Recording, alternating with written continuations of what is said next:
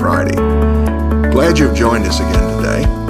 And if you've been joining us regularly, you'll remember that on Mondays we're doing uh, little explorations of the smallest books in the Bible, books of the Bible that only have one chapter. And we come today to 2 John.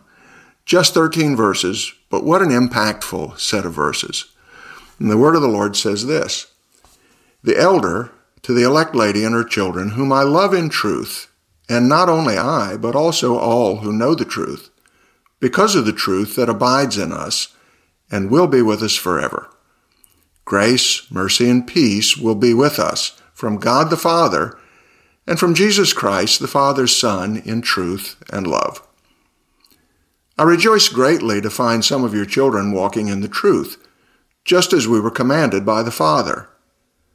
And now I ask you, dear lady, not as though I were writing to you a new commandment, but the one that we've had from the beginning, that we love one another.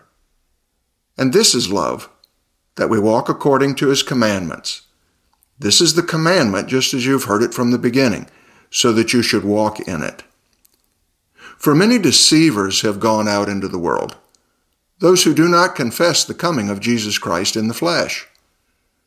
Such a one is the deceiver and the antichrist.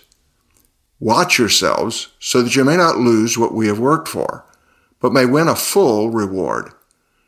Everyone who goes on ahead and does not abide in the teaching of Christ does not have God. Whoever abides in the teaching has both the Father and the Son. If anyone comes to you and does not bring this teaching, do not receive him into your house or give him any greeting for whoever greets him takes part in his wicked works. Though I have much to write to you, I would rather not use paper and ink. Instead, I hope to come to you and talk face to face, so that our joy may be complete. The children of your elect sister greet you. This is what John has written to the early church. It's helpful when we read these little epistles of John to remember that John is the last surviving apostle. When John writes this, he's the only one left. All of the other apostles by this time have suffered martyrdom for their faith in the Lord Jesus Christ.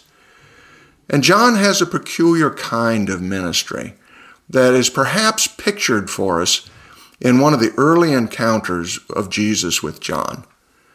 Jesus encountered John repairing nets in his father's fishing boat.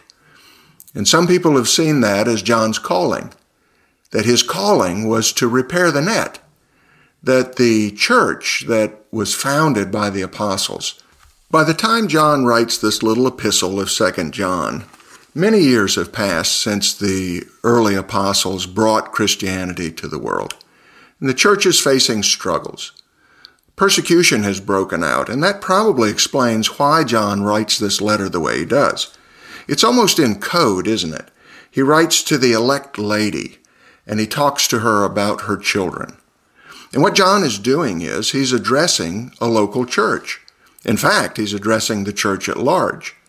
And the children of this elect lady, the church, are the believers.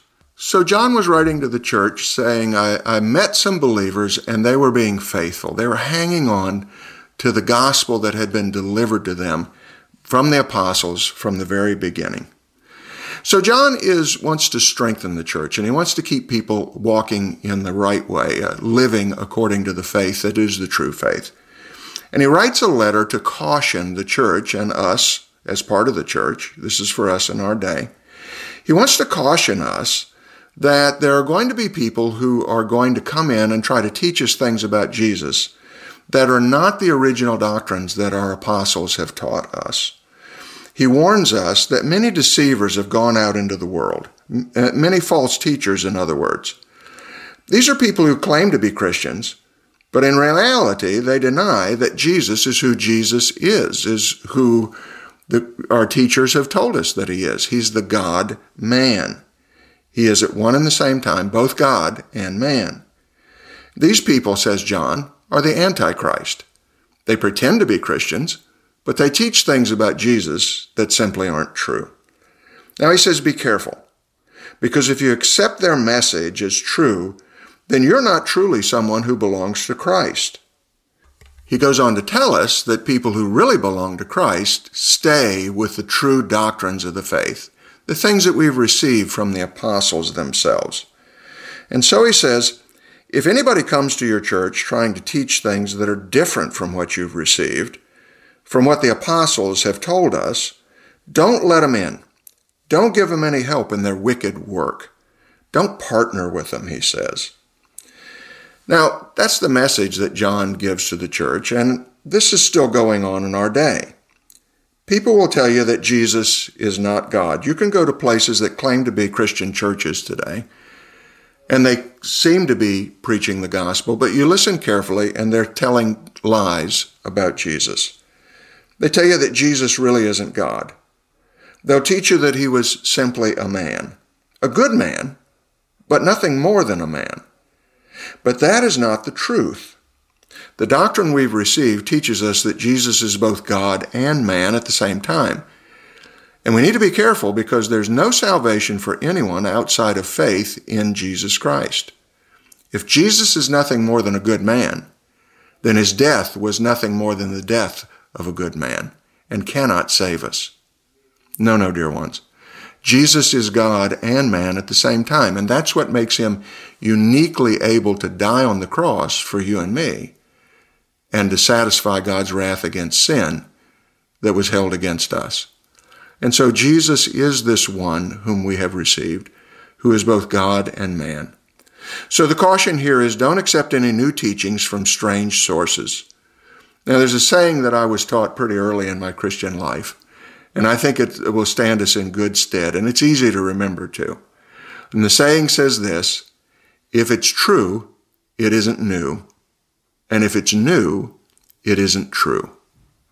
So just remember that you have got in your Bible and in the traditional doctrines of the Christian church everything you need to get you all the way home to heaven. You don't need anything new. Stick with what's true. Let's pray.